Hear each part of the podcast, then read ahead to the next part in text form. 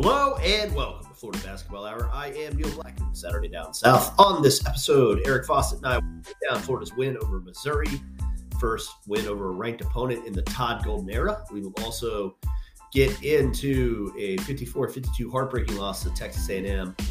Um, man, Buzz Williams, such a good coach, uh, such a good coach, and uh, we will break that one down, talk about Florida's continued improvement on defense, what we think they might be able to do offensively just to improve a little bit. And uh, we'll get into Mississippi State, pretty long preview of the Bulldogs, given that, you know, it's really one of Florida's most important games of the season um, when you really look at the big picture and Florida's NCAA tournament hopes.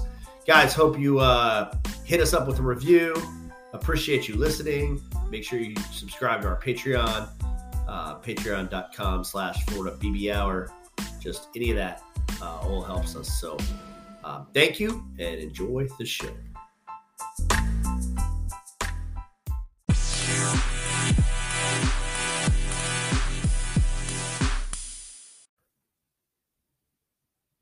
Hello and welcome to Florida Basketball Hour. I am Neil Blackman, Saturday Down South. I will be joined momentarily by Eric Fawcett, GatorCountry.com and we are going to break down uh, a couple of games for you. Florida's big home win over number 20 Missouri, first win over a ranked opponent in the Todd Golden era, first top 50 uh, KenPom. Well, I guess it wasn't a top 50 KenPom win.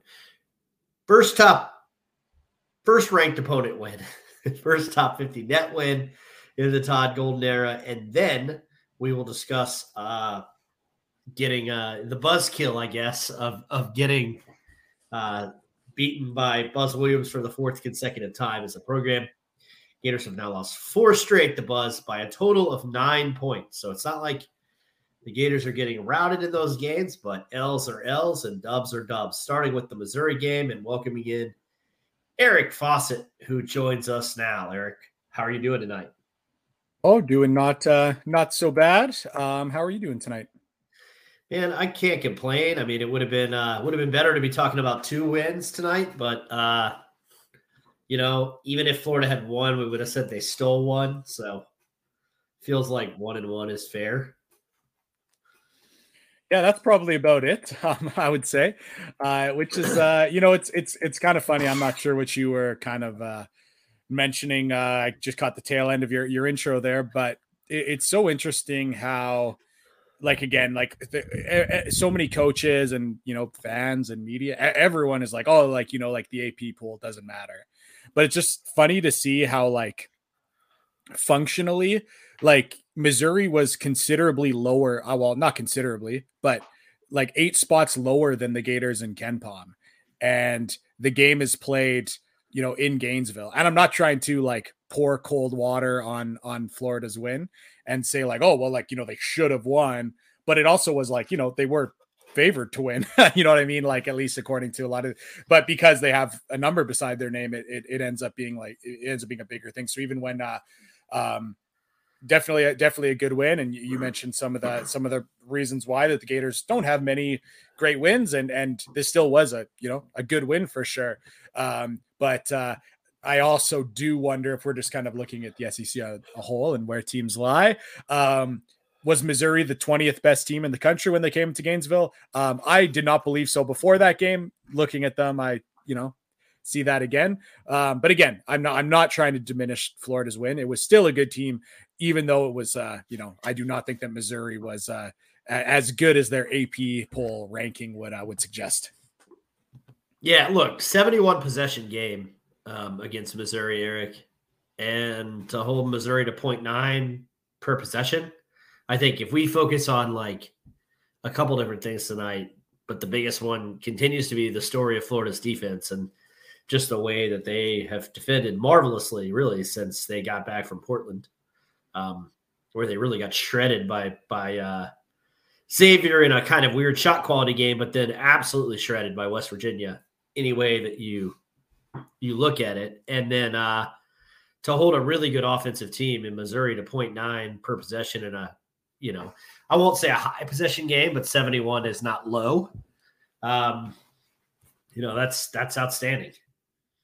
Mm-hmm. And uh, I, I do just want to say, you know, one thing, and and I'm I'm really interested in your thought. This we're getting into very the, theoretical territory here, but but something that I think is so funny. It happens every single year with media and fans, and uh, it, it it's funny because a, a lot of media will will always talk, oh, strength of schedule, strength of schedule, but then every year, you know, big big media members fall prey to looking at a record and saying like wow that's an impressive record even without strength of schedule. So I, again going to this missouri situation. So like missouri comes into gainesville with you know eh, losing to the best teams that they that they have played most of them. They were able to get a win against illinois when illinois was reeling. They were able to get a win against kentucky when kentucky was reeling um, you know, they get blasted by Texas A&M. They lose to Florida, and you know we know what Florida's like. And now they were just able to get a win against Arkansas, but Arkansas is in a whole lot of trouble right now. So like again, so and I was also saying Missouri currently 54th in KenPom, but it's it's like you know a couple of weeks ago when uh, uh when the you know Chris Beard situation went down as it did, one of the first names people were like, "Oh, who should they hire?" Like a lot of the national media, national media shows were saying like Dennis Gates, a guy who has done like again, all due respect to, to Dennis Gates, but he hasn't accomplished a whole lot and has one, you know, good start to a season when he beats up on teams that are not very good or beats high major teams that are that are struggling. And suddenly, as soon as one of the biggest jobs in the country opens, people are like, "Oh, you got to at least you know think about Dennis Gates." What I'm saying, I do have a point. I'm not just trying to take Missouri basketball down. I love, I we, love you know, I love we, this. we love our Missouri basketball. What I'm saying to you, Neil, let's say that let's let's back let's let's say that Todd Golden came into a situation at Florida where he got to make his own schedule, which we obviously to we keep saying it on this show, but um, we'll say it again um, just for in case people are new listeners. If you're new, love to have you. Thanks for being here. Um, Todd Golden had like no control of the schedule. He scheduled one game. It was a neutral site game or a semi-neutral or semi-home. I mean, um, against Ohio. So functionally, Todd Golden had like zero to do with the schedule. Say Todd Golden did have access to his schedule, and say he chose to beat up on a bunch of really bad basketball teams. How do you think perception perception would be? Because right now the Gators are higher than a team in Missouri. Missouri has all these wins over not very good teams, and suddenly Dennis, there's people who are saying Dennis Gates should get some of the biggest jobs in college basketball, and we know what the conversation has been around around Todd Golden. And hey, let's we're we're we have our criticisms of Todd Golden, like you know we're not we're still in that boat a little bit. But how much do you think scheduling could have or would have changed the perception of of of Golden? You know, if if say he beat up on a really weak schedule. Well, I'll take it one further. I think not only would the perception be different, but the odd thing about this time of year is because the committee hasn't sat down and seeded the field yet, right? They do that in a couple weeks, I think. They, you know, they they get out and seed 16 teams, right? That's that comes at the end of January. So we are really two weeks from that happening. Um, I think it shapes reality. I mean, look at bracket matrix, and, and you know that we you know, I don't need to tell you, Eric, how valuable we think that tool is. But Missouri's a nine seed. Like they are safely in the field in bad in bracket matrix. And you know, I get it. I get it in the sense that, you know, they beat uh who they beat? Illinois, who's pretty good. Uh, and then they beat Arkansas last night, who's kind of a mess, but it's still, you know, certainly I was pleased as a Florida person that covers Florida to see Missouri win that game.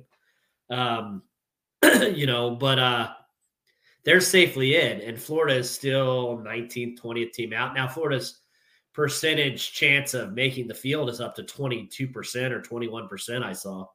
So it's a little higher than it has been, um, believe it or not. but yeah, I mean, I think it, I think it shapes not only perception, but it kind of shapes reality a little bit because the reality is, if the selection committee met tomorrow, most people would expect Missouri to be in the NCAA tournament and not really in the bubble discussion. And to that point, take a team like FAU. They are 12th in the net. And on bracket matrix, they're a 10 seed right now. So, you know, it is, it really does have to do like, are you from a power league and what's your record? Those are things that in our talking points early in a season and it takes a while, sometimes into February, before we can really divorce ourselves from those talking points. Yeah, it's just it's it's interesting to me, and and again, I kind of felt um, the same way, and and again, he has shown since. But this was, you know, a couple weeks ago with the, with the Chris Beard situation, which I'm not trying to comment on that, or we don't need to talk about that on this uh, this podcast. But uh, um, again, when it was one one of the other names too was was that they were saying like, oh, like, or there was even some big national shows that were saying like, oh, this is the guy they should hire him was Jerome Tang, and at the time, Jerome Tang had beaten like Nebraska and like LSU and then just killed a bunch of really bad teams. And that was his head right. and, and, and, just it's just so, so, funny that like some of these big big media uh, members that really control the narratives still will like as much as when it comes tournament time they kill teams that don't have a good strength of schedule. But midway through a season eh, they all get suckered by a 12 and 0 record in conference or, or a non-conference player a 12 and 1 record even if you're beating you know sisters of the poor and and east west state and all that. So um i just i just again i i i I've, you know, I've been plenty critical of of Todd Golden to to start. Not to say that we have closed the book on what he is as a coach or what his time at Florida is going to be, but like it, it's just funny to think that like again, national media has been pretty down on Florida, and quite frankly, I I agree with them. But had Florida played the worst teams possible and came out like with 10 wins in non-conference play playing all teams outside of like 150 and KenPom, there'd be a whole lot of people that are like, "Oh, Notre Dame open, like man, maybe they need to look at Todd Gold." Like, you know, like there would be the, there would be those conversations not to end. Oh gosh, I shouldn't have used that as an example. Now people are going to say like, what's, a, what's, what's a better job between Notre Dame and Florida, which is not any. I I just was saying like any big job, you know, that because we have seen that yeah, that happen, right, that right, happens right, every single year. But anyways, um, it's it is interesting to now see like the real I'll say the real bracketologists are now like starting to uh, release their stuff. Like again, there's always bracketology like a couple weeks into the season. The guys that we really care about will start about now. Um, or you know, some of them, some of the guys we that are legit good will still like put out some bracketology, but they'll put it out like just like, hey, just you know, you want it, I'll give it to you. But there's a lot of season now. Now we're starting to see the, you know, some some good bracketology coming out from the people we trust, and it's really interesting to see like like there are some people that have the Gators as like one of the last four teams in or like on the bubble, and there's some teams that do have, like you said, nowhere nowhere near. And it's truly a fascinating resume with no, really no good wins. I mean, again, wh- where do you put Missouri? Like that, I guess that's a good win, okay win. I, I don't even know what yeah, to say about that much. one. But uh, but you know, no terrible losses. And um, I don't like again, I I'm no bracketologist. If the season ended tomorrow and Florida was out, I would not be able to make a good faith argument why I think the Gators no. should be in the field. So if this somewhat holds, like I think KenPom, I haven't looked at it today, but I, I think that for a while now, KenPom has projected the Gators to finish um, like nine and nine in the league, which would put them at like what, like 17 and 14 or something like that.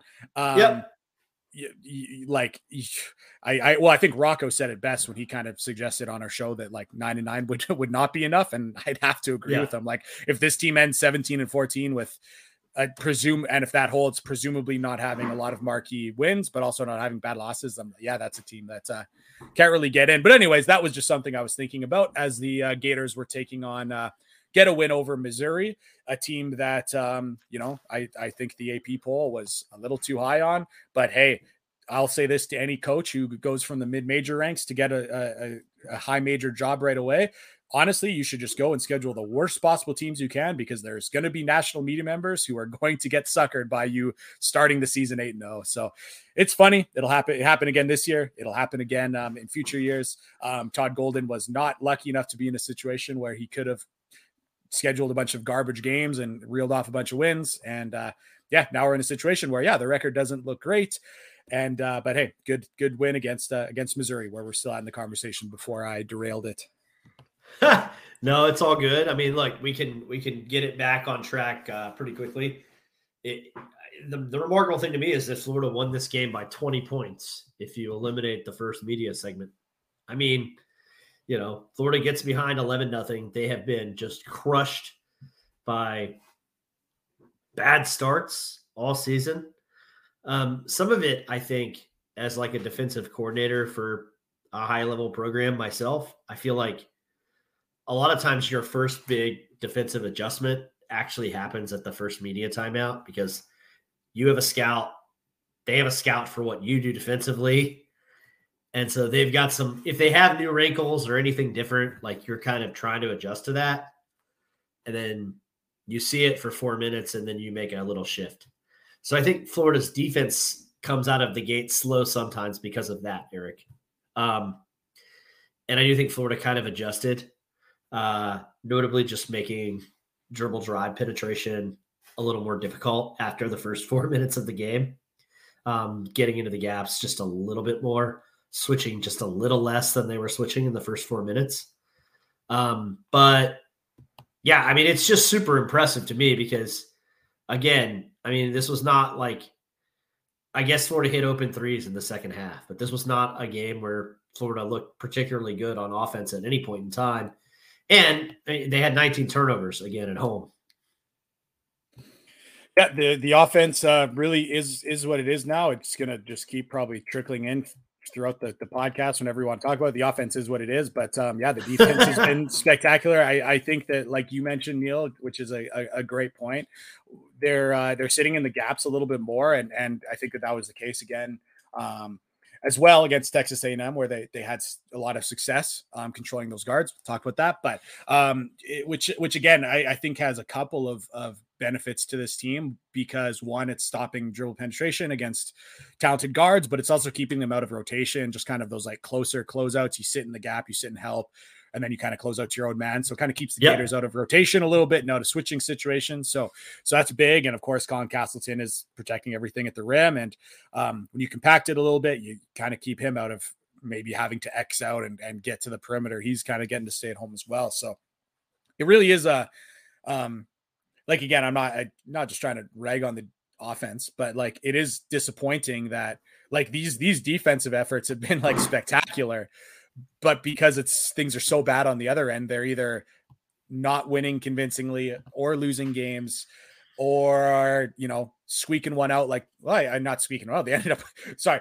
they ended up winning somewhat solidly convincingly against Missouri, but it has that feel like they kind of squeaked one out. You know what I mean? Like that seems to be like like that's the feel I have.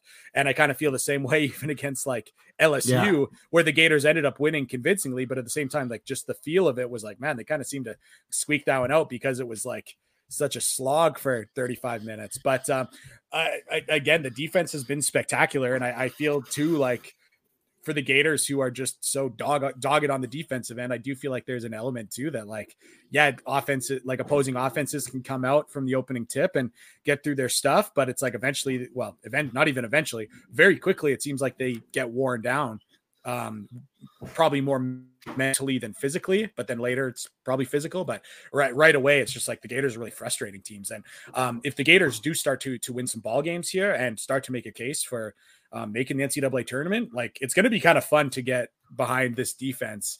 Um, like we had a lot of fun on this show with some pretty bad offenses in the Mike White era. Um, which still, I mean, we're a lot better than yeah. this offense from an efficiency, efficiency standpoint. But uh-huh. like, we really got behind these like KeVaughn Allen dogging the ball and Kevarrius Hayes' pick and roll defense, or like it was kind of like fun to cheer for a team that's just like so good defensively that's like gritting out games but like at some point you've got to win to take enjoyment in that.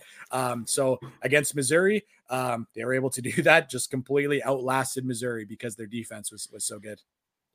Yeah worst florida offense from an adjusted uh offensive efficiency standpoint since billy donovan's last season um when they finished 114th in that metric eric. And you know what? That team uh, also couldn't shoot. Uh, so similar to this team in that respect. But um, some of that couldn't shoot stuff was injury related. Michael Frazier, who could shoot, uh, missed seven games with an injury. Dorian Finney Smith, who uh, certainly could score, um, missed several games with an injury. Uh, and so it got to the point where Florida had to start a walk on. Um, because there was a John Egbunu injury. Go go big shocker there, I'm sure to everyone listening. Um, so Jacob Kurtz started, and and Jacob played hard, but he was a former student manager starting for a Power Six basketball team. Um, and then Florida had Kasey Hill at point guard. We don't need to talk about his shooting prowess uh, to most our listeners. And then Chris Chiozza freshman Chris Chiozza as the backup. And gosh, I think Eric Fawcett and I are leaders of the band on the Chiozza fan club, but you know, certainly not like the greatest shooter. Uh, so, you know, that team still with a walk on starting was more efficient than this offense. Interestingly, that was a great defensive team, um, which also shouldn't surprise anyone. I mean, they had Chris Chiozza and Kasey Hill and Kevarrius Hayes and Dorian Finney Smith, and you get those guys out on the floor, you're going to be able to guard. Um, but uh, yeah, I mean, this team, it is. It's great to watch a really good defense again. It's been a few years, really, since before Kerry Blackshear arrived. Uh, so I guess Kevarrius Hayes. mm-hmm. um, that that's kind of the the last like great Florida defense, and um, yeah, I mean this is definitely a great defense. It, it certainly won the game against Missouri uh, for me.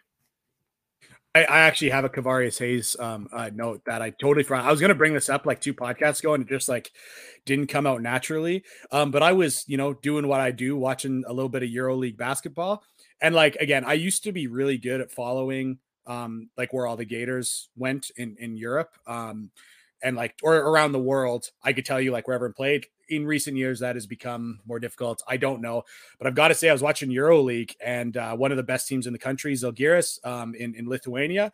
I was like surprised um, just because I didn't know, but you know, playing at center significant minutes for one of the best teams in the world um, is Kevarrius Hayes, and I just wanted to just mention to people who like um, loved Kevarrius Hayes. If you listen to this podcast, you probably do because you're smart enough to see the situation he was in and right. how good he was. And and as you mentioned, like he was the defensive culture at, at, Florida. Florida was a good like Mike White's teams were good defensively with Kevarrius Hayes. And the moment he left, even though they got other good defenders at other positions, they were not good defensive teams. So um, I just like just for people who like want to know, like, so he I was actually really like impressed, like out of um uh, like after he graduated from Florida, um, he got to a pretty good club in, in Italy, which is a good league, not a tremendous league. Um, then he went to Asvel in, in France, which was like because he played well in Italy and because he played really well in France, he went to the Turkish Super League, which is like one of the top leagues and and because he played well there he's like in in four years has just like stepped up stepped up stepped up and now he's with Zalgiris who's one of the best clubs in the country like or sorry in the world like outside of the NBA like they could they could hang with with NBA teams. I don't think they beat them but like those are the teams that come over an exhibition and like you know, beat an NBA team in, in, in exhibition, which is, you know, different than a competitive game. But I just wanted to mention that because I was going to mention the other day, I was just watching Zalgiris because I wanted to see some beautiful offensive actions that I could clip. And, uh, then there's Kevarrius Hayes catching lobs, looking a lot better offensively than his time at Florida. And yeah. we, know de- we, know what he is defensively. So um, shout out to him. Um, shout out to Kevarrius Hayes. Good to see you just having immense. So, and again, for you also, like, so for, for sure, he's now making hundreds of thousands of dollars. That's probably tax free because that's how it rolls over there. So I'm sure he's, um, for athletes. So I'm sure he's living quite comfortably and playing very good basketball. And I'm remem- remembering too before his last season at Florida, I think there was a story, and I don't remember who wrote it, but like there was, you know, something about him kind of like questioning how much he loved basketball and how much he wanted to pursue it. And now, like four years later, he's like was playing in summer league in the NBA, but like is honestly in a better, much better situation than hanging out on a G League roster right now playing in Zalgiris. So uh, yeah, shout out to him. Um, but uh, yes, defensive, uh, you know, to to it to cheer for a good defense at Florida. Um, it is it is really fun, and it's also something that I feel like the players can kind of like are are enjoying, and I think that's big too because it'd be pretty easy to say like, wow, this offense is not working. Um, players love to score, and uh, sometimes when it doesn't happen, it hurts their defensive effort. But that is not the case with this with this Florida team, who is uh, taking great pride on the defensive end, um, and uh, if they are, yeah, again, just to reiterate, like, man, if uh, if they are able to get that offense a little bit better and win some games, like it's going to be fun for fans. Like I think fans can get behind teams that are really defensive minded, like in a way that, like, of course, the extreme example is like um, is like Virginia fans, like they play so slow, which a lot of fans around the country would hate, and you know they're they're good offensively. They're usually not great, but usually good. But then they're obviously elite defensively, and like that fan base just like takes such immense pride in the, their style of play and their kind of like defense first mentality. And you know what? Hey, if the Gators were winning, I think fans would would love that and really get behind it. They love everyone loves effort. Everyone sees seeing loves seeing high like athletic guys working really hard and dedic- playing dedicated to the defensive side of the basketball. So there's a, there's a chance that this team can become uh, um, you know much more loved by the fans than than they were early in the season, and uh, it's uh, yeah, it's just uh, it's so impressive to see from this team that was struggling to guard in the first couple weeks of the season to now being so elite. So I have a let's let's pose a difficult question before we transition into A and M, and this is almost sort of the perfect segue uh, to the A and M discussion, honestly, and that is, you know, what can Florida do necessarily to get that offense um, to where you know becomes at least good enough to to win some of these tight games that they're going to need to make the NCAA tournament because we what we know, Eric, is continuity ball screen isn't really working. Um, it's not that surprising that a predominantly continuity ball screen offense wouldn't work great at the power six level, but here we are. Uh, and then, you know, we got last night where Florida did do a better job at attacking ball pressure, uh, much like they did against Auburn, um, where they finally started just attacking Auburn's ball pressure and they got some easy looks at the rim. Now, Florida missed a lot of bunnies, and that's why they had a kind of shot quality victory yesterday that was relatively comfortable, by the way. Um, but you know, a lot of good that does you on your NCAA tournament resume. So, so what are your thoughts on that? And like, you know, we don't need to make this a referendum on Kevin Hovde. We'll let the crazy Twitter people do that. But like, it seems like an adjustment is warranted because it doesn't seem like the talent is so poor that Florida should be 123rd in offensive efficiency. Yeah, that's uh, that's right. Um, I do think that this offensive talent on the team is is pretty good and and proven for a lot of these players. This isn't like a lot of the offensive production isn't isn't theoretical. The guys have a lot of guys have done it and scored at a high level. Um, and again, I, I don't remember which game it was off the top of my head, but I, I, I know there was one game where they got a little bit more away from the continuity ball screen and, and ran a little bit more d- delay through Colin Castleton, and they once again had a really bad offensive night. And I kind of came on the podcast and was like, "Hey, I'm not going to kill them for trying something new after the offense they're using was was really bad." So there's honestly still a part of me that's like, "Hey, things really can't get much worse. If they wanted to scrap it and go late season offensive change, like what's the worst that's going to happen? You're going to go from 125th to 145th. Like like like I, again, I'm be, I might be sounding coy or whatever but like realistically the difference between 125 and like once you're once you're where the gators are there's between 125 and like 155 isn't isn't a lot and we'll yeah. see and we'll see that on saturday when the gators play like 175 or whatever mississippi Ooh. state is like the, the difference between where the where the gators are at 125 and and or one whatever they are 121 now. They went up a little bit since I think post right after post game when I refreshed KenPom, it was like 125. I think they're 121 now. Mississippi State's like in the 170s, and like you know, functionally, there's not a huge gap between those kind of two marks. Um, so I again like what's I, I wouldn't mind them changing it. And and again, I could go into the things I would like to see them run, but that's for maybe a Patreon podcast where we're watching film um or live thing. Um but uh again, I still would like to see them get if like if I if if it like was starting tomorrow, what would I do? That's kind of within the Gators realm of what they're doing. Yeah, for sure, no more continuity ball screen. If you want to start the if you want to trigger, do one of their initial triggers and get into an empty side ball screen, sure. But the like action of of just trying to go con like side ball screen by side ball screen and losing possessions with your third best ball handler, running pick and rolls, like that's just that's that that isn't it in my opinion. So um, I would I would use these triggers to get into one empty side ball screen for your best pick and roll ball handler. We can talk about who that is or not, but um, and then I would you know get into something different. And uh, again, they we did see like a little bit more of the kind of delay five out stuff, but where and I just would love to see the Gators getting a little bit more downhill of these like pin down into dribble handoffs. But it seemed like every single time they went to that, the the player receiving the pin down curled it, and then the player setting the screen went for the dribble handoff of the ball or to the ball for a, for a get, which again is fine, but they did it every single time, and uh, it became very predictable. And if and Buzz Williams, who was excellent, um, trapped trapped that dribble handoff every single time, trapped Colin Castleton. Um, this is no fault of Colin Castleton's, and just became easy to guard because Florida's doing the same thing every time. So I still would commit more to the five out delay stuff And um, then pr- two more things. I, I could probably just keep going forever, but po- posting up Colin Castleton. Gators need to get into some splits away from the ball, not just cutting one guy from the 45 to the opposite corner. They were not dynamic enough. Um, so when Colin was getting these post touches that are too far from the hoop, there's not enough action away from the ball.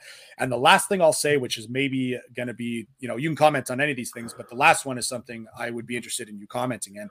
And sure. uh, some people are going to cringe when I say this. So prepare yourselves. Like right now, the Gators are 137th in the country in possession length. I am all for the Gators going complete defensive rock fight mentality and getting that possession length down to like 300th and making this these games as low as low possession as possible. And again, when there's opportunities to run, they need to take them because they need to get easy transition points when possible or higher quality looks in transition whenever possible. Yep. But in the half court, I wouldn't mind seeing the Gators play a lot slower and not taking a lot of these early jumpers 25 feet from the hoop for and instead trying to just get a lower possession game where their defense can win out. So those are my multiple kind of thoughts. But uh, what is your thought about, um, you know, do you think Florida should try to like grind this thing down to a slower pace or what do you think? Oh, I for sure think that. I mean, and I look back at that that Donovan team that I mentioned that finished under 500, and you know um, they were 347th in luck, which tells you a little bit about some of the stuff. I mean, when you lose a game because your walk on tips in a rebound, um, you may be star crossed in terms of of your long term wins and losses, right? Uh, but that pretty invincible Kentucky team that season. Florida led them for 30 minutes at home. That's how good they were defensively.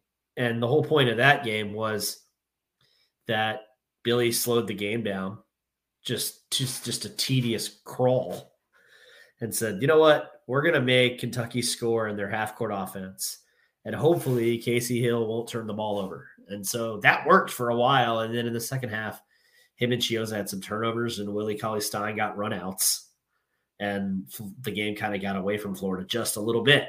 Um, and that's the other thing. Like, yes, the one bad side of the the low possession game is like if it's too low and you get behind by like eight, it feels mm. like twenty five.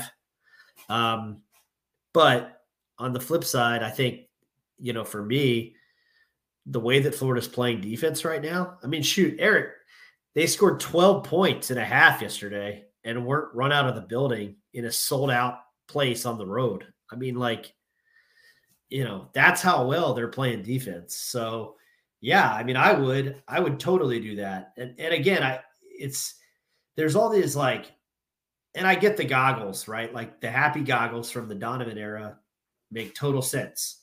We're seeing in Arkansas right now just how hard it is to get yourself in a position to go to a third straight Elite Eight, let alone four times in a row, right? Um, but all of those teams were in the 300s except for one in tempo, right? Like it's not like all of them were in the 300s in possession length. Like there was a reason and a method to that madness. And a lot of it was look, we have these guys that can defend. We've got Will Yeguete, we've got Pat Young, we've got Casey Prather, you know, we have Scotty Wilbekin. Um, you know, we the, the only team that played any faster was the one with Brad Beal. I mean, mm. that's it. So, you know, I I think so, and I also think like, you know, Texas A&M doesn't those those guards aren't super flashy, but like they're good. You know, they're veterans. They've been through battles. One of them's been to the NCAA tournament. They don't turn the ball over. And so that's a problematic matchup for Florida a little bit because they kind of need guards that, you know, even if the guards are really good, like guards that turn it over a little bit, like Kentucky's guards, I think Florida can get runouts against Kentucky the way they're playing defense. Um, but those buckets weren't to be found last night in the A&M game, kind of tying these things together. So that's kind of my long-winded answer before I hijack the whole conversation. No, it's good. I threw it to you for a long answer like that. So that's great. And and again, like if they do get down by eight, like the scenario you're talking about that teams that play slow aren't built towards, then it's like, well, like then you can play faster. There's nothing stopping you to. But like I think the Florida should go in to the to a lot of these SEC matchups with the goal, like especially like, hey, when the Gators play Alabama or Tennessee. I mean, Tennessee's not great offensively, so maybe not a great example, but they're a good team that's winning. Like Florida's end goal should be like not end goal. I think they should enter the game with an idea that they should try to keep possessions as low as possible. And then, yeah, of course, if you get down by double digits in the start of the second half, then like, yeah, you're going to want to crank it up a little bit. And again, I think that because they've played fast, uh, fairly fast, I'll say, in the half court to this point of the season, like you know, clearly they're at least somewhat they're comfortable playing fast, maybe not efficient, but like they have no problem playing fast. So it's like that. Then you can then you can crank it up. But um, I mean another thing too, and like okay, believe me, I am not uh I'm not uh I'm not comparing the 2014 team to this team and saying that it's similar.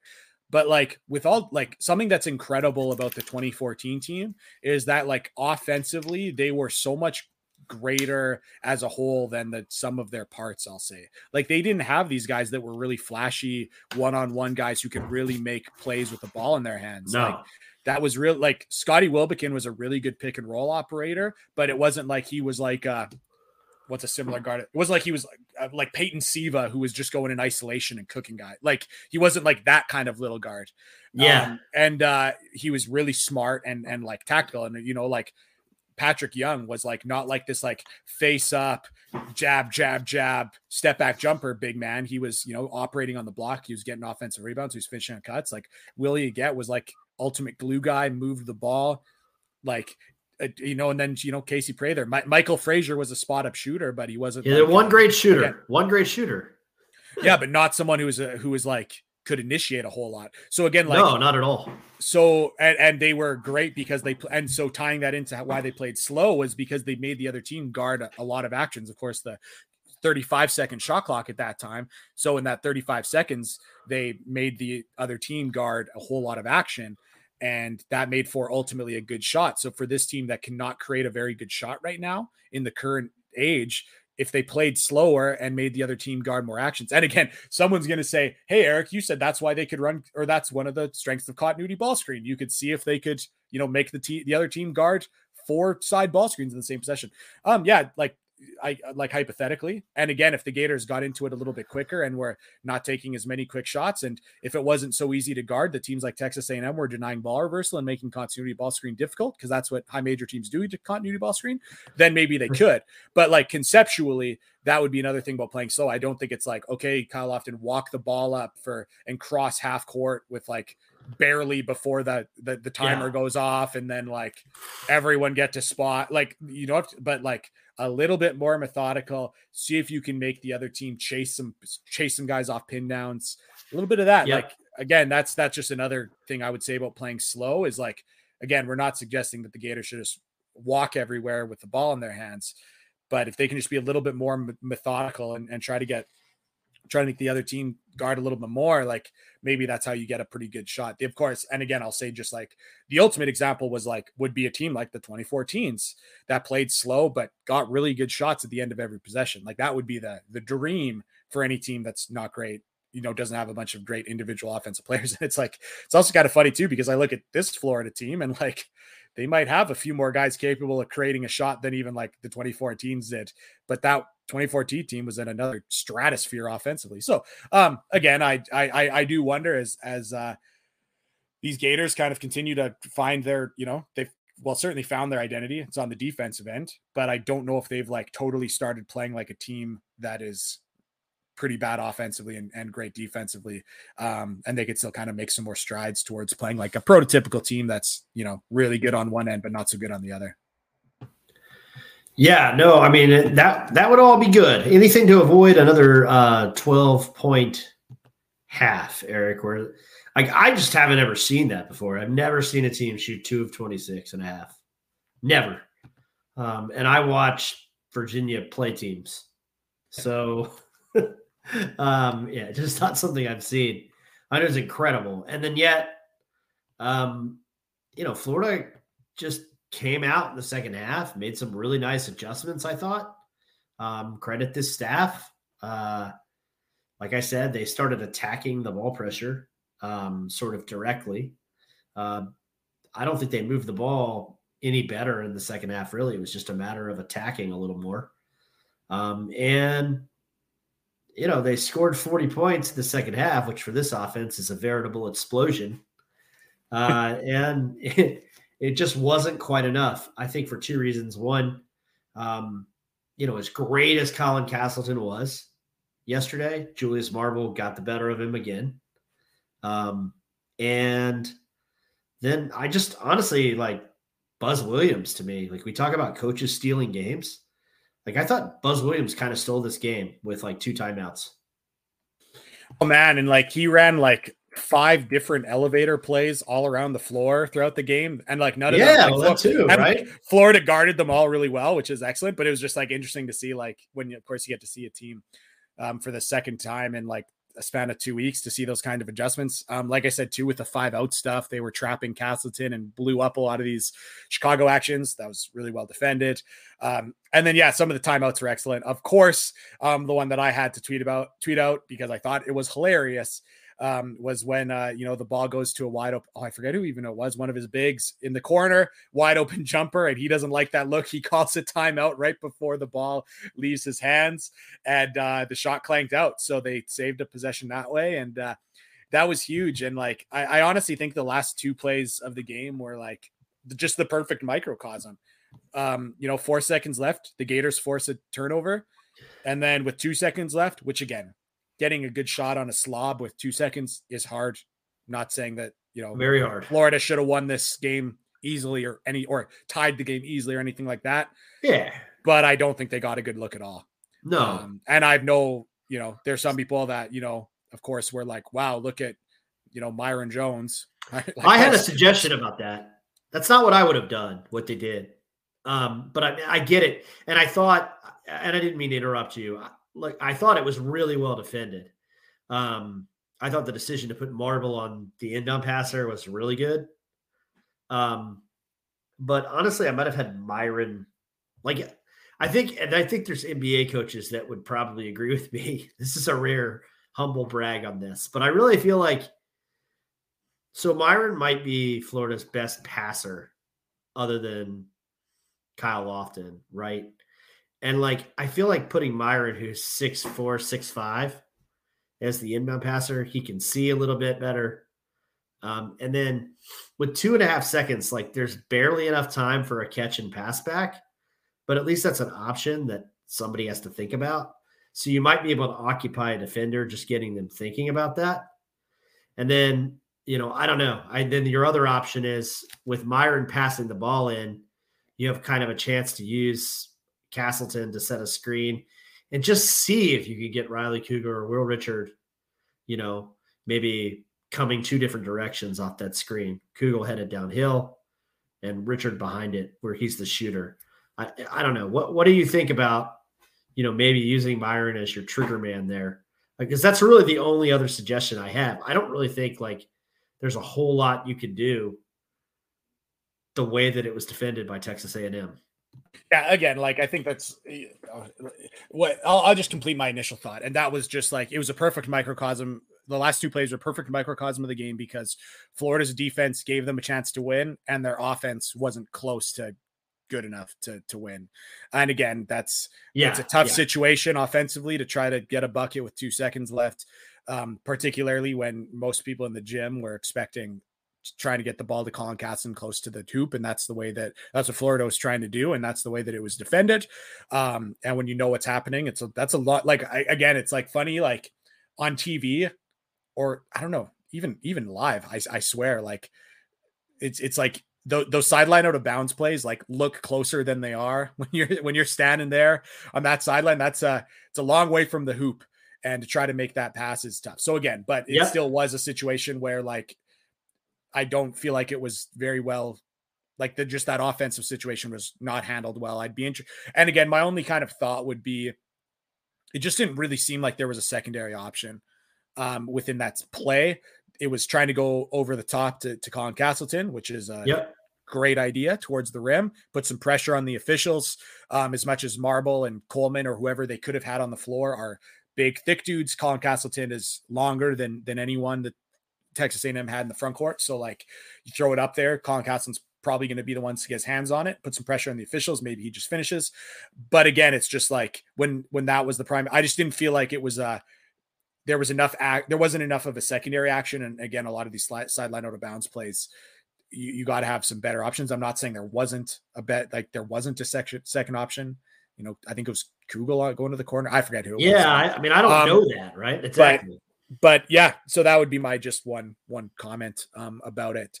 Um, but it's just it's also just one of those things where like yeah, when you like don't score all game, or well, you don't score for 20 minutes and then you, you do actually score in the second half, but a lot of it is off the defense then when you know a play like that goes awry, it's pretty easy for a lot of people to roll their eyes and be like, "Well, this is you know a team that struggles to get anything offensively." So, perfect microcosm of the game. Gators defense, like when when we thought the Gators had no chance, yeah. the defense gave them a chance. When the offense had a chance to to tie or win, it uh, you know the ball didn't even catch rim. So, a little bit of a bit of a tough tough way to lose for sure. Yeah, no, it really was, and I felt bad for for well. Let me back up um, and that's multiple options is really why I kind of favored the idea of Jones as an inbounder too. I just think it creates one other wrinkle for a defense to think about, you know, um, because you do probably have enough time to get a pass and a pass back. Although with Jones's release, maybe not. um, but it's at least something to think about. In, in, in any event, yeah, it didn't seem to me like there were many other options available. And once they had Marble on the inbounder, the play kind of seemed DOA, right? And Florida's left without a timeout. And they've got an inbound over 6'10 thick guy to try to get the ball to Colin Castleton. Um, but I felt bad for Myreon in particular because I thought he was Florida's best player um, last night uh, as we record here on Thursday but I thought he was just tremendous defensively, uh, especially in help defense. Um, you know, he did a really great job on Wade Taylor, uh, helping a lot. Wade Taylor was two of 15. I mean, like, and he is a good shooter. Uh, you know, to A&M's guards were five of 24 and 0 of 8 from deep. I mean, Florida, like, just suffocated their backcourt, and that backcourt has been just blistering people. Eric. Um, and so, and I thought a lot of that was Myreon. And then he was three of 10 from deep, which, like, that's not fantastic. Uh, but, you know, two of those were in the bucket and kind of came out. Um, it it felt a little different, and I hate to say this because Myreon's so streaky that he could go out next game and go like over four, and none of them will look close, and that like wouldn't surprise me at all. Um, but since I am in this 10 day moratorium or whatever. Um, what what I else? Forgot about, I forgot about the moratorium. That's great. Since I'm in the t- since I'm in the 10 day moratorium, what I'll say is like he very easily could have been five of 10 from three yesterday. Uh, and you know, a bunch of those shots looked really good, man. They just didn't go in. Yeah, I, okay, like obviously we were pretty down on Myreon Jones for like darn near a calendar year, going back to the middle of the season last year up until a couple of games ago. Yep. And even then, I expressed some skepticism about him, you know, playing some pretty good basketball. And like I've got to say, like he's playing really good basketball. And like you said, could definitely be argued as Florida's best player. And like the other thing too was like last season, if he wasn't hitting shots, he was a, a negative in so many aspects of the game. This year looks like an entirely new player passing the basketball, um, playmaking. And then, of course, you said here's a guy that was like so poor defensive last year, and suddenly he's defensively last year, and he's been really good defensively. So, like, man, credit where credit's due. Like, as as someone who was pretty negative about Myreon Jones for a long time, like he's playing better basketball and um, not even better basketball. He's playing good basketball, ob- ob- objectively good basketball. And um, I don't think I ever would have, I didn't think I was going to ever say that, even when, you know, going back to when we were talking about Florida's guards and wings and yeah. play and where we thought minutes would come from and roles. Like he did not factor into a lot of what I like. I thought he was going to be a gadget player who you'd throw in every once in a while and see yeah. if he could get hot. And we're in a situation where he can, like last year, if he went three for 10, that would be nowhere near good enough because he'd be a negative in other areas of the game. Whereas this, like he can have a night three of 10 and still be playing good basketball and being a positive contributor. So, hey, full credit to him. That's, you know, I, if he, he shut us up a little bit. And that's one of the things too, where like like you said, there's a realistic possibility that against Mississippi State he could well get hot, but he could also go 0 of 7 from the three point line. But like there's still a chance that he like plays okay. Whereas that was not the situation last year when he was having bad shooting games. It was pretty disastrous in a lot of ways. So full credit to him. And you know, I I I I do wonder like what kind of stuff you know he was working on in the, in the off season. But yeah, again, just so much more comfortable coming off ball screens, so much more comfortable playing with his head up and keeping his dribble low, and like he just looks like a different player with the ball in his hands. Quite frankly, yeah. offensively, like he looks so much more comfortable handling the ball. Um, his and that's thing like last year he made like good reads passing, but his handle was so bad he just like never stressed the defense to a point where he was you know, in a situation where he could play make. Yeah. Now he, we are seeing him actually, you know, playmaking, and of course his turnover numbers are really low as well. So we're seeing that that intelligence he's had. Now he just has a dribble where he can actually get get some places on the court. And then, like you mentioned earlier, Wade Taylor and Tyrece Radford have killed a lot of teams, including Florida in their first matchup, and they were held in bay, and and a lot of a lot of that was was Myreon Jones. Um, playing good on ball defense, and also is him playing really well as a help defender, sitting in the gap, yeah. stunting, getting back to his man. So, um, yeah, God, I'm I'm happy to say it, man. I'm I I don't take joy yeah. in talking negatively about you know any Florida player, no. but had to be pretty negative about Jones for a lot of his time, and I'm happy to say that he is uh, uh looking like Florida's uh one of Florida's most reliable guards right now. Yeah, the last guy I wanted to talk about before we get into Miss State was Alex Fudge because I felt like like he goes two of eleven and misses three or four bunnies at the rim that he should make. Shot quality, you know, had eight of the sixteen missed shots at the rim where Fudge misses. Um, but like I don't want to drag the guy. Like I feel like like there was a lot of effort and kind of grit to some of his offensive rebounds that I think really helps his team. Again, I think he I think he played a more disciplined game as a defender than we've seen. Like we've seen him like be the one guy who certainly can make an electric play on defense, but like sometimes tries to draw a charge and gets a block when like you know just play defense. Uh, or sometimes goes for a steal and suddenly like it's five on four because he doesn't get there. Um, so I didn't think he took those risks and like coaching me was kind of like, good, like just you're so long and you know like just play. Like you don't have to try to make a huge play all the time. That stuff will come.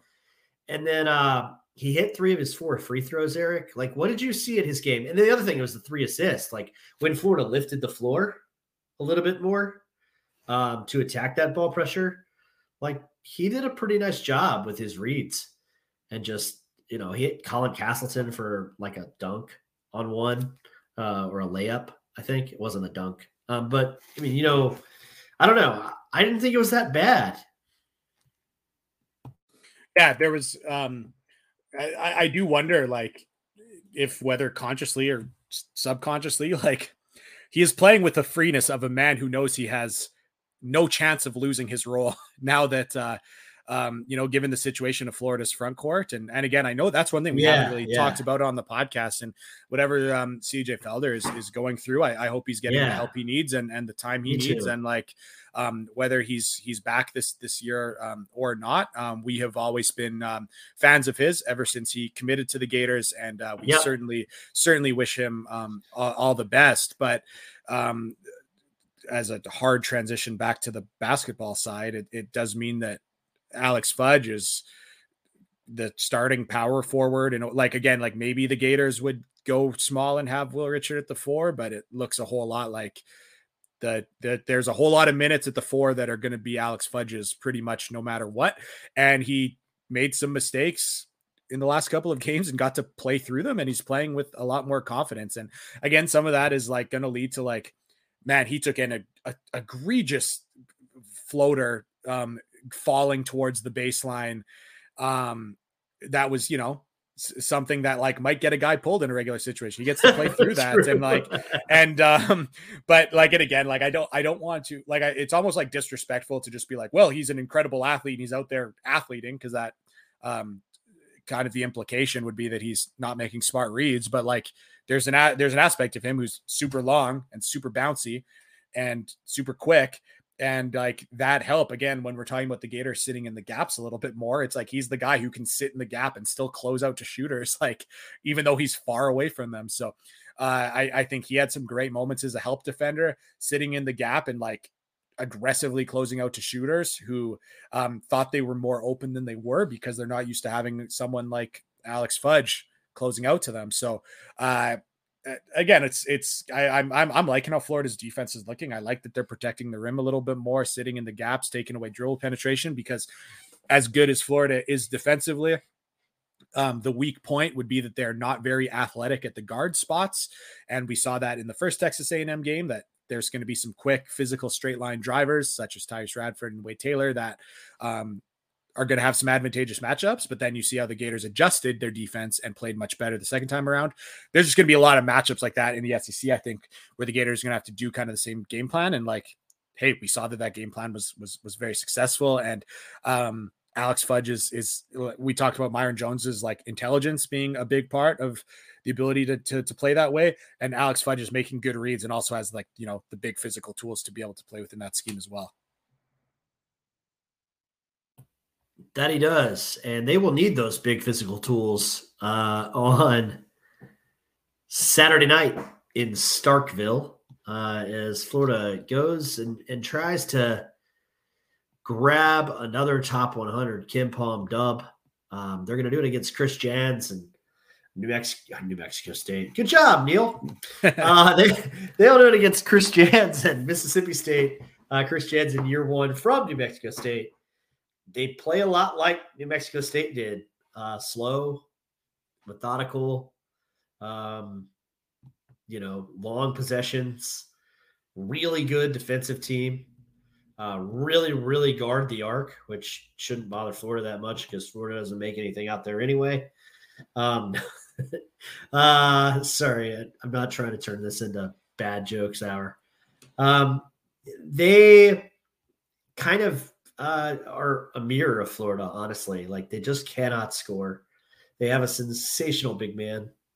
They've got one guy, uh, I think, that can heat up like a microwave, sort of their Trey Bonham, uh, is Dashawn Davis, the uh, transfer from Oregon State, about a 40% three point shooter. Um, he can really light you up. Hasn't been doing that as much in SEC play, uh, sort of like Trey Bonham. Um, and uh, yeah, I mean it's it's just interesting. The teams do do come off as rather similar, even though one would prefer to play slow and the other wants to get up and down. Yeah, and that's really interesting in the concept of, uh, or in the context of, of earlier talking about the fact that I'd like to see the Gators play a little bit slower because um, Mississippi State, uh, let's just get into the KenPom numbers, which will uh, help kind of frame the conversation or more support what you just said, Neil. So they're 173rd on offense, and ninth on defense. So this game will be coming to you uh, right. What is their what is their arena called? The Humphrey Humphrey Collis Humphrey yeah, Coliseum. Something like that. Hump. Hump. It's the the yeah, coming to you straight from the the Humphrey Quarry because this is going to be the rock fight of all rock fights. KenPom has it 63 61 um, for Mississippi State home. But the, this game could be, yeah, this game could be ugly. Ugh. And again, it's like uh, I think because again, it's two teams that struggle to score and are really good defensively, and Mississippi State will try to make it really slow. And I'm the guy here on the podcast advocating for um, the Gators to try to play slow. Um, so in the non-conference, they again played no one. I think they rattled off like 11 or straight wins or so. Um, which actually I did have a couple good wins. They beat Marquette and Utah on neutral sites, uh, but right now they're one and six in their last seven. Um, they lost to Drake in their la- in the last game of the season. Um, everyone think about Darian DeVries as this coach cycle, uh, you know, continues to the, the, carousel begins to spin. He's a very good offensive coach, um, and then uh, man, like I, I actually like we don't need to talk about Florida schedule. Again, I actually think the Gators got a pretty beneficial start to their SEC season. Wish they were able to get some more wins, but like Mississippi State was done dirty. So they've already played Tennessee twice, um, and they've played Alabama. So um, while they have also, you know, they've lost to Georgia, there are other four SEC games have been, or sorry, four of the other SEC games have been on the road at Auburn, then they have played Tennessee twice, and then they played Alabama. They did play Alabama at home, but like that is like one of the most difficult starts to the. I, like, I, haven't, I haven't, I haven't looked at everyone. Like I haven't looked at everyone's SEC schedule, but like it's hard for me to imagine there being a more difficult first seven games to the SEC schedule than Mississippi State has had. So like they're 12th in the league right now, but I mean I think they're better than than that metric um, would suggest. What do you what do you think about uh, what do you think about their schedule and you know some of some of this resume stuff? Yeah, I mean their conference strength of schedule is one. Oh, in, I didn't even think to look at that metric. That was smart. Yeah, Neil. thank you. Uh, so, no, it's all good. Uh, so so their their conference strength of schedule metric is one, um, and then in Warren Nolan their overall strength of schedule uh, vis-a-vis the rest of the SEC is four. So it tells you that like their non-conference kind of wasn't what you know everybody thought it would be, but they did beat Marquette, who's really good. Um, and you know that was kind of it in terms of a, a signature win. Uh, Utah is a little bit better than people thought they were going to be. They also beat them. Um, they beat a team that I think might make the NCAA tournament to open the season in Texas A&M Corpus Christi. Uh, but that's like a low major win over a 14 or 15 or 16 even seed. Um, but still, like I think a decent team. So it wasn't like they didn't play anybody, but their out of conference was was kind of musty. And then you know, yeah, I mean, in conference to play Alabama once and then Tennessee twice is just absolutely brutal. Um, and you know, they got run out of the gym by Tennessee pretty much in both games, but they handled Mississippi. So, like the one team that's kind of a breather for them, other than Georgia, they handled. And we talked with Rocco about how like Georgia has played very well at home under Mike White. Who knows what that's all about? Um, considering Michael's uh, checkered history with home home winning, uh, but you know it. They're, I think, a little bit better than their record. Uh, and then they have a guy that Florida just has not handled in their in his career. Like Tolu Smith has just kind of had his way with Florida. Um, and so I think that's kind of the big deal. Like, can Florida prevent that from happening? And then they've got the secondary player in DJ Jeffries, Eric, who uh, plays the most for them. I mean, Chris Jans plays one difference, I guess, between him and his New Mexico State team is unlike that team, and they're like hard as a rock, six, seven man rotation. Like Jans is like a lot of first year coaches. Even Mike White is playing nine or 10 guys right now, just trying to figure out like what he has. And Chris Jans is playing 10 guys more than 10 minutes a game. DJ Jeffries is the one guy that plays 30 minutes a night, Eric. Um, he takes a lot of shots. He doesn't make a lot of shots. Uh, but if he gets hot, which he can do, um, and if he gets putbacks on the glass where he feasts, um, he can become a problem. And those are kind of the two guys that you circle and you say, look, if, if Tolu goes off, okay, but you can't let both of them go nuts, or it's probably another L for Florida. Yeah, I mean, you mentioned that uh, that Marble was able to kind of play really well against the Gators um, in two matchups, and like you'd like to see the Gators, you know, handle some of these, you know, interior presences a little bit better. Now the Gators play one of the, I, I think, better, you know, low post players in the league in Tolu Smith. Um, and and uh, Smith, of course, also makes the offensive rebounding work. Mississippi State is 15th in the country in offensive rebounding percentage, um, which is very benefit. Like I mean, they're just reckless going to the glass, and it's because they are horrendous shooting the basketball.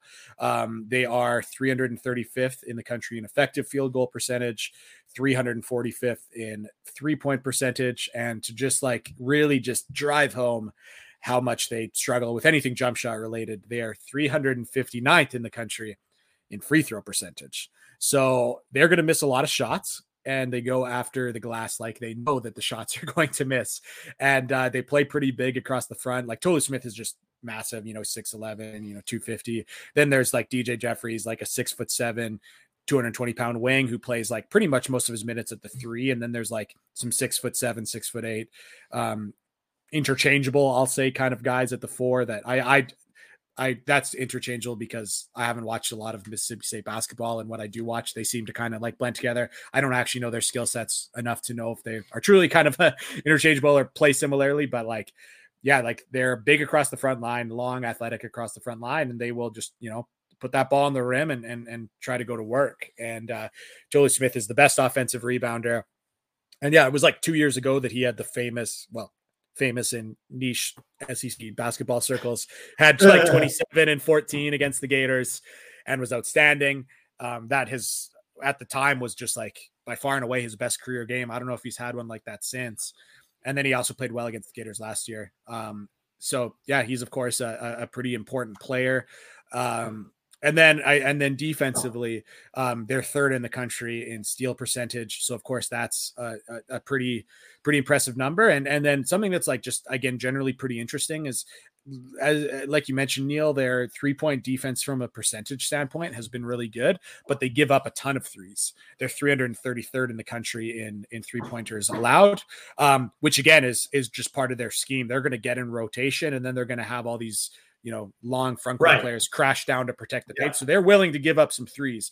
And so far they've had um, pretty good um, luck with not having teams hit a bunch of threes. And like considering the way that the Gators have shot recently, you know they're going to be fine with the Gators shooting threes. So it's going to be a, a, a, struggle to get anything on the inside, I think, against this you know very good defensive team. And uh, that's another thing that makes me think that this game is going to just be the rock fight of all rock fights.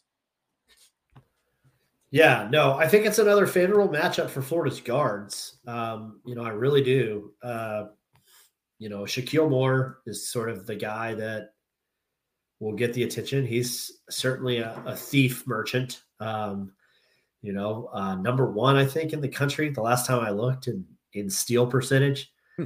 Uh, so that's that's pretty ridiculous. Uh, did it at NC State for Kevin Keatts, I think.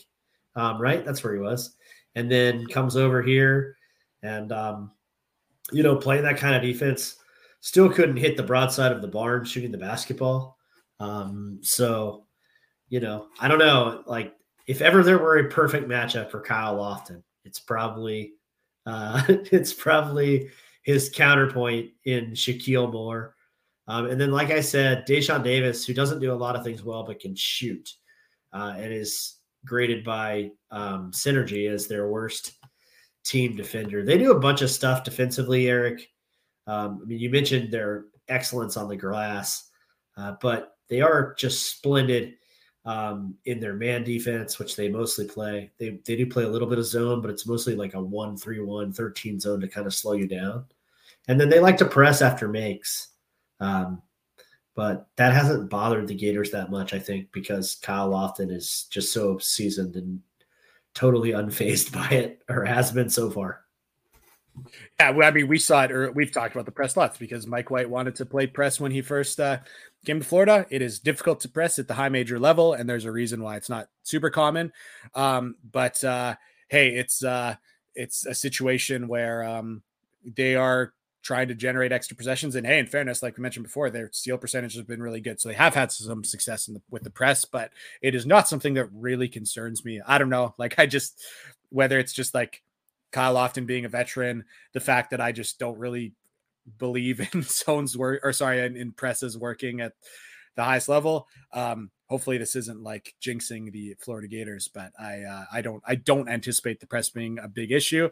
And no. uh, you know what? I don't think Florida's going to score a whole lot, and I don't think Mississippi State's going to score a whole no. lot. So I don't know how much time they're how many opportunities they're going to really have to uh, to set their their their pressure as well. But hey, I guess if this does turn into a low possession game and both teams are struggling to score, maybe it is just like one or two big steals that Mississippi State could get. That could be um, that could be something that that changes the, the tempo of the game. But uh, yeah, as if the as if the game didn't have any, you know, needed more potential for being ugly. Um, the fact that there could be some press mixed in to make things a little more chaotic or slow things down a little bit more, um, that's there as well. Yeah, no, no doubt. And like I said, I think Florida can exploit the guard situation here. I really do. Um, you know, Eric Reed is their other guard that they play a lot. Uh, and he's the classic Eric Fawcett example of like a really solid mid-major player who has just had such a hard time making the adjustment. Um, he was scoring 17 points a game in the OVC last year, and man, the sled is not the same in in the Power Six. He's at he's averaging just 5.5 uh, in league play um, and shooting uh, 19% from three in league play, uh, and 28% on the season uh, after being a much better shooter at SEMO last year. So another guy that I think Florida can can rattle a bit or at least corral. Um, you know, the big thing is Florida can win the guard battle. Can they turn people over? Um, Shakeel Moore can be a little turnover prone. Uh, and then Dashawn Davis turns it over one once every four possessions. So a guy that, you know, he's going to try to make plays, and that's what Jans puts him out there to do. But you know, maybe Florida can get some easy buckets on the road. They need to zero fast ba- zero fast break points at Texas A&M, um, and that's uh that's not going to cut it for this particular offensive Florida team, Eric. Yeah, and again with Mississippi State going so hard um, on the glass, um, there is some opportunity to run if you do get a defensive rebound. Again, it's it's still like Mississippi State still had a lot of success going after the glass and still getting back in, in transition. But as much as I talk about that, I think the Gators maybe should play slow. It's like, yeah, they still have to run when they get the opportunity to do so to get some some efficient shots there. But uh, yeah, I am uh, fascinated to see um, how this one goes.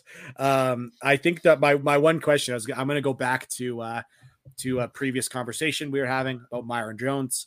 Myreon Jones is stringing together some decent shooting games. Um, well, actually, some good shooting games, and then just had a, you know, we'll call it decent shooting game, three for 10, a little bit below average.